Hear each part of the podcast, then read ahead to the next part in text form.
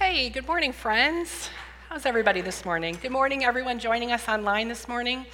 In case we haven't met before, my name is Steph Roller, and I'm not on staff here at Orchard Hill Church, but I get to be on the teaching team once in a while. And this summer, we're doing this series called What Is? We're just answering a lot of questions. So, have you ever heard the expression childlike faith or faith like a child? Well, early in my faith, someone who'd been a Christian much longer than I had uh, surprised me by saying, I don't really need to do Bible studies or understand Scripture because I have faith like a child, and that's all I need. Well, I didn't know really how to respond to that, but it didn't ring true to me that Jesus meant that I should remain uh, naive and uneducated about my faith. So it turns out the expression faith like a child doesn't even exist in Scripture, kind of like there's no verse that says God helps those who help themselves. But still, I wondered, what does Jesus mean when he says we should become like children in order to enter the kingdom of heaven? And why was it such a big deal when the disciples were trying to keep kids away from Jesus? And he said, no, let them come to me anyway. So, will you think about this question with me this morning? What does being childlike have to do with our faith? So I'd like to dig right in with a passage from the Gospel of Mark. And here Jesus is in a house in Capernaum. And while traveling there, his disciples had been arguing about which of them was the greatest, who's the goat. And they're kind of embarrassed about Jesus catching them in this argument. But here's what Jesus says. This is in Mark 9, and we're in verses 35 through 37. So, sitting down. Now, I always imagine Jesus doing this with like a big sigh, like, okay, you guys. Sitting down, he calls his disciples to him. And he says, Anyone who wants to be first must be the very last and the servant of all. And then he had a child stand among them. And then he took that little child in his arms and he said, Whoever welcomes one of these little children in my name welcomes me. And whoever welcomes me does not welcome me, but the one who sent me. Now, Jesus is talking about becoming last by using a child to demonstrate it. And I want you to hang on to this idea for a minute because Jesus equating, equating being last, being the least, with being a child is really different than we think today, isn't it? Don't we put kids on a pretty high pedestal? So hang on to this for a minute.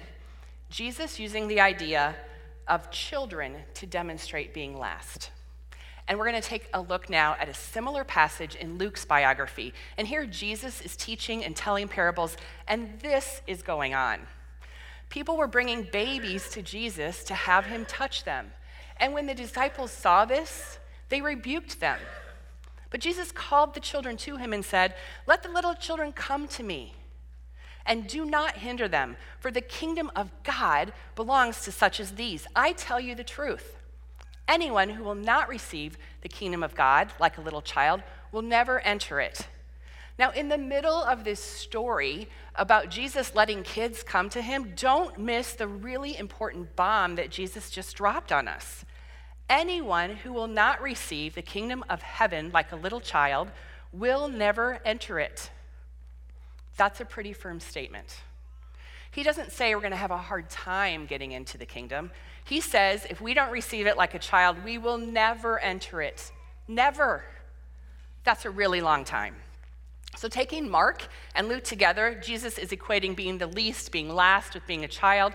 And he tells us that the kingdom of heaven belongs to people who are becoming like children in some way. And we can't even get into the kingdom unless we make this transformation. I think we want to figure out how to make it. So, how am I supposed to become like a child? What does that mean? Why are children an example of being last? And why were those disciples being such jerks about keeping kids away from Jesus anyway? Well, one problem that we have today as modern followers of Christ is that we don't always understand the culture and context of the ancient world. Today, we put children as a high priority. We name them before they're even born. We read books about how to parent. We give them the best education possible, and we spend vast amounts of time and money and energy to make sure they are ranked highly compared to everyone else's kids by what they wear or what they do or how they succeed. We even set our own value as adults based on what other people think about our kids, don't we? So when we read these verses about children, we tend to try and make sense out of it based on our own worldview. And that's why I've heard people try to interpret this message by listing great things about children and how we should embrace those characteristics, and then we will find the kingdom of heaven. Things like children laugh and have joy and wonder and curiosity, and those are great things. But is that what Jesus is telling us in these passages? I think that's just bringing our own worldview to Scripture. Because kids also have some um, less than great traits, too, don't they? I mean, children aren't always laughing and joyful and wondrous, are they? At least my kids weren't. Sorry, kids. Not always. Most of the time, they were delightful, and I love them as adults, but they were also self centered and demanding and absolutely unaware of other people's needs. Because if they were aware of other people's needs, they would have figured out before the age of 10 that I would have liked five minutes in the bathroom all by myself. I mean, really? I've talked to a million moms about this. Your kid has no idea where you are until you go into the bathroom. They had bad manners. They were uneducated and sometimes told fibs and tantrums. And so I belong to that parenting club called I have no idea who that screaming child of Satan belongs to. And now that my kids are grown, I can just look back and laugh about all that because they're wonderful.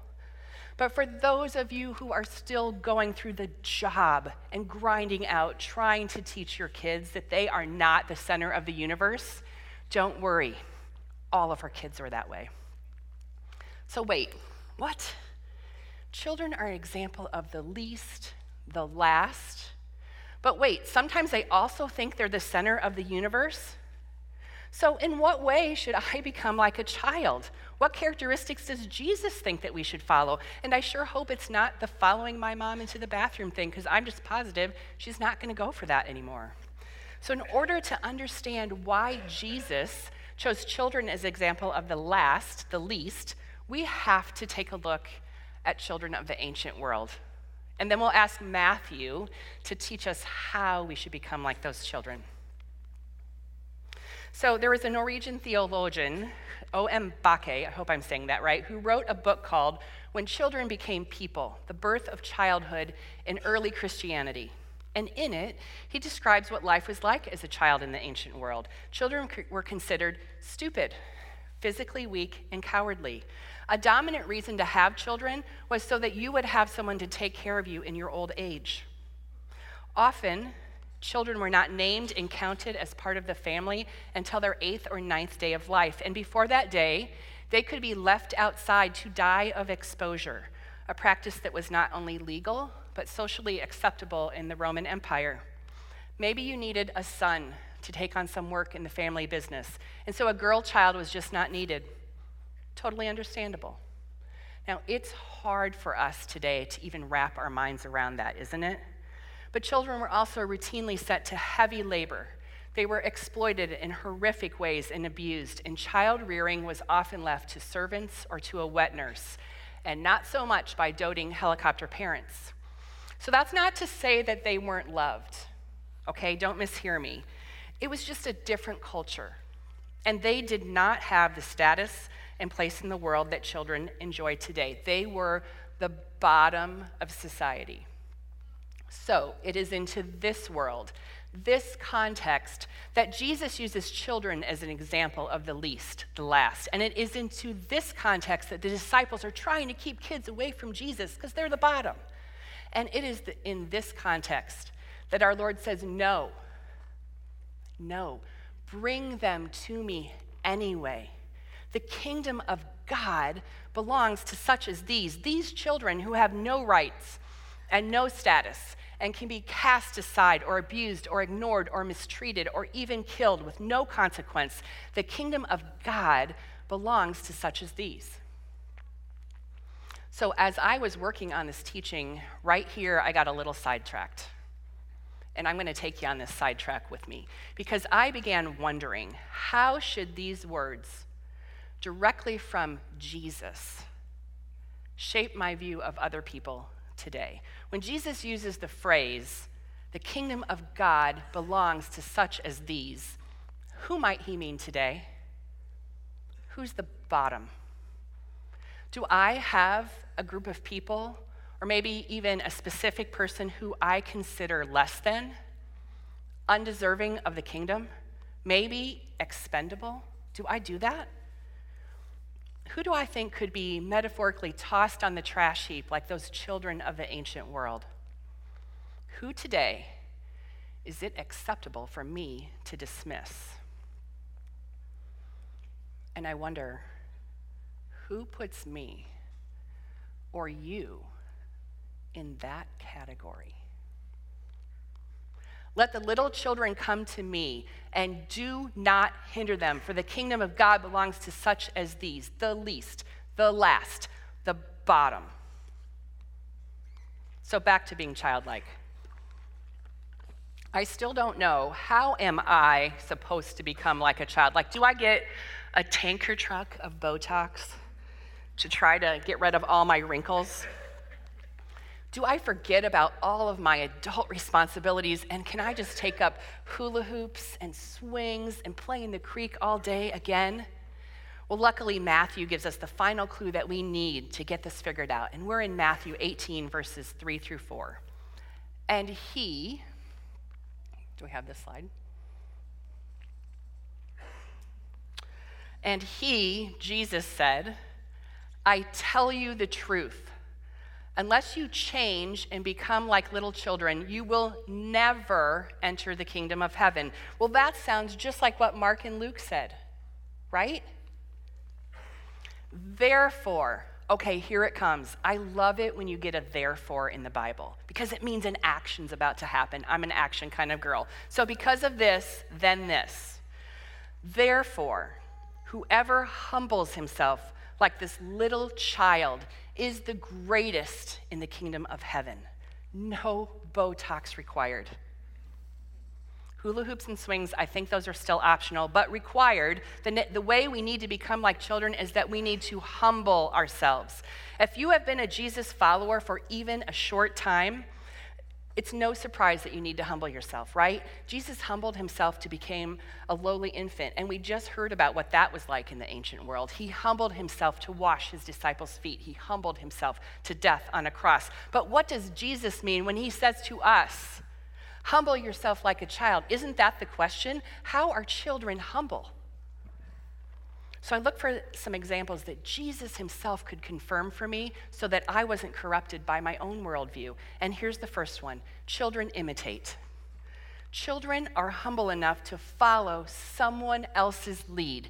They learn by watching and imitating. When we were young parents, Todd and I took our oldest son, Brock, who was a toddler, to the Maid-Rite, and we had him in one of those, you know, brown restaurant high chairs that they all have.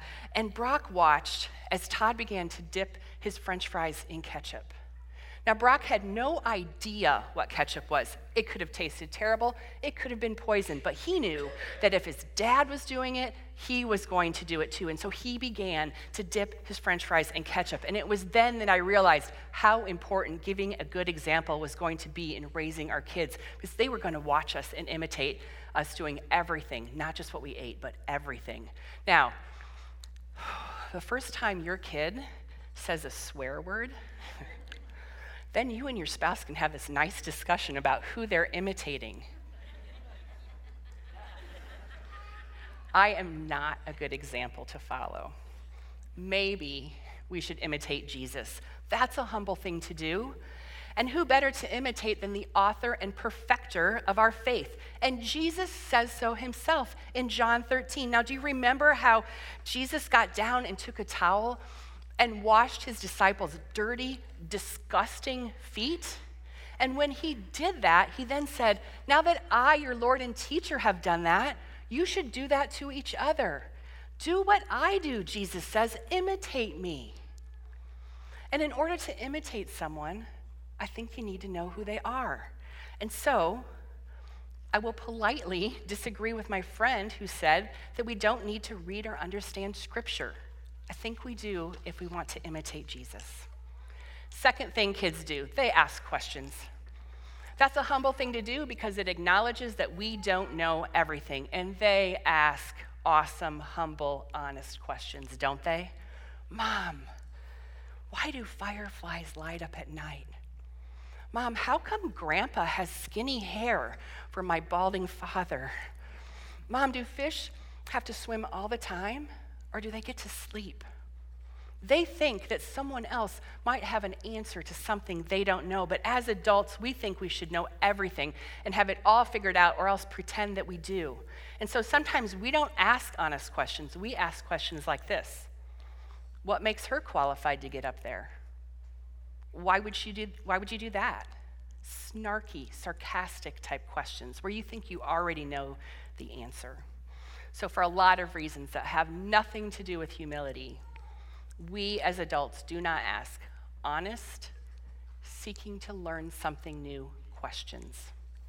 But Jesus loves questions, even from adults, and maybe especially about faith. And how do we know that?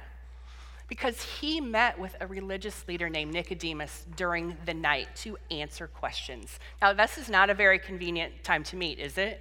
During the night, in the middle of the Roman Empire, when you've already made a whole bunch of enemies, but Jesus does it anyway.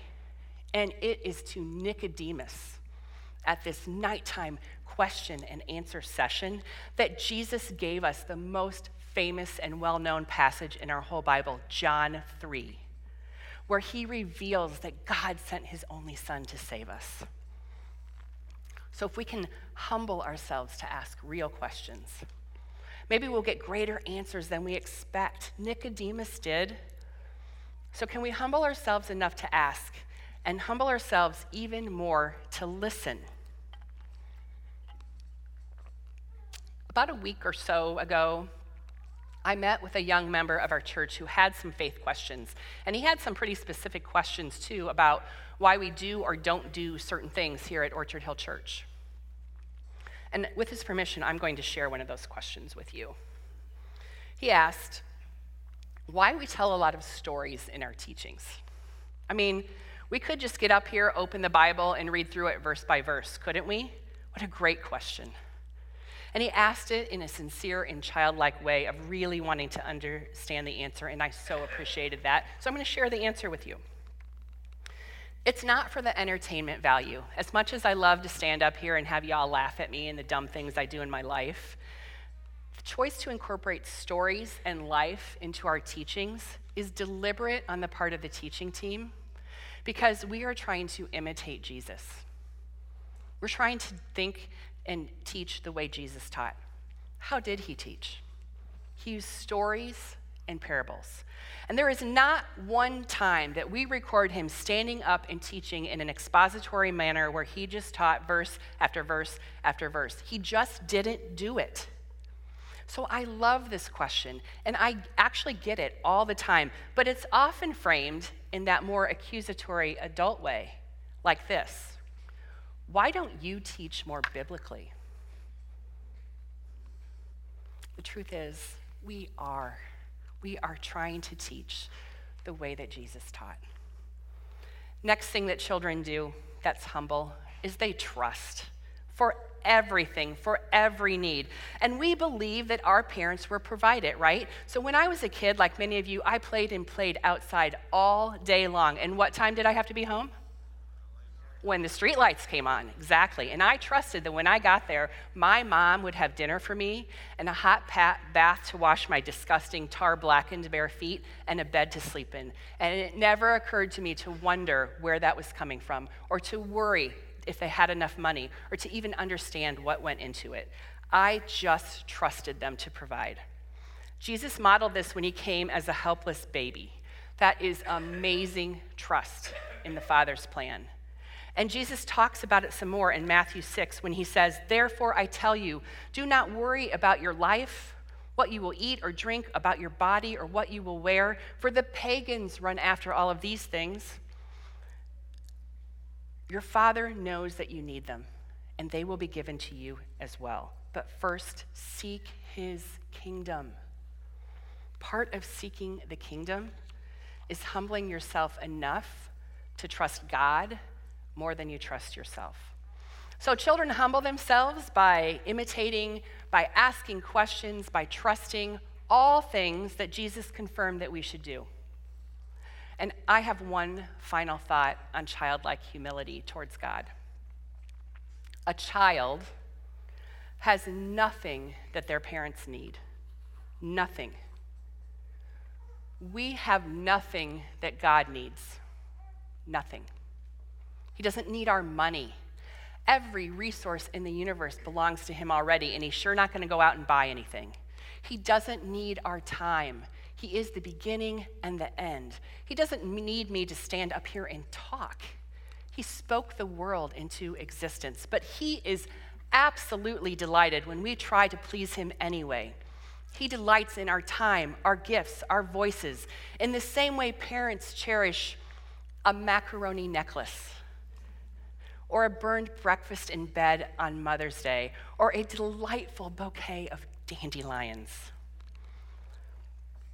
Perhaps the most difficult way for us to humble ourselves like a child is to realize as adults that God doesn't need one single thing from us. To realize that we can't give him anything, he can't provide for himself other than our love. And that thought has really changed my faith. You see, I couldn't quite get over thinking there must be some kind of transaction required between me and God. Surely he must need me to provide something more valuable than myself. But I have been working on humbling myself like a child, like his child. So I invite you to give this a try. When you give a gift, or volunteer, or pray, or come to worship, try to think of it as if you are bringing a gift to your Father. And try to give it with the same love and childish thrill that you had when you gave your mom a worthless macaroni necklace. Can you remember that? And try to imagine, because it's true, that God receives that gift with the same unconditional love and delight. And how can we know that? Because Jesus told us to give all of our heart and soul and strength and mind to God, and because Nicodemus asked questions. And Jesus told him how much God loves us kids, enough to send his one and only Son to die for us. So, what is a childlike faith? It is a faith of total humility, a faith that imitates Jesus, a faith that both questions and trusts the answers, a faith where we absolutely realize that we are the least, that we bring him nothing that he needs, and yet, and yet, when we accept that humble position, he thinks we are the greatest. You can step into that place of humility and enter the kingdom of God right now. And if you have any questions about what that might look like, reach out to me or anyone on staff. But will you pray with me? God, I don't even know how to ask forgiveness for all of the times I don't humble myself that I don't imitate you, that I don't trust you, that I don't ask honest questions. Please forgive me and all of us for that. And now, will you help us to follow the example of our Lord Jesus? Help us to go forward with a childlike faith, trusting and believing in you and giving all glory, honor, and praise to, to Jesus. Amen.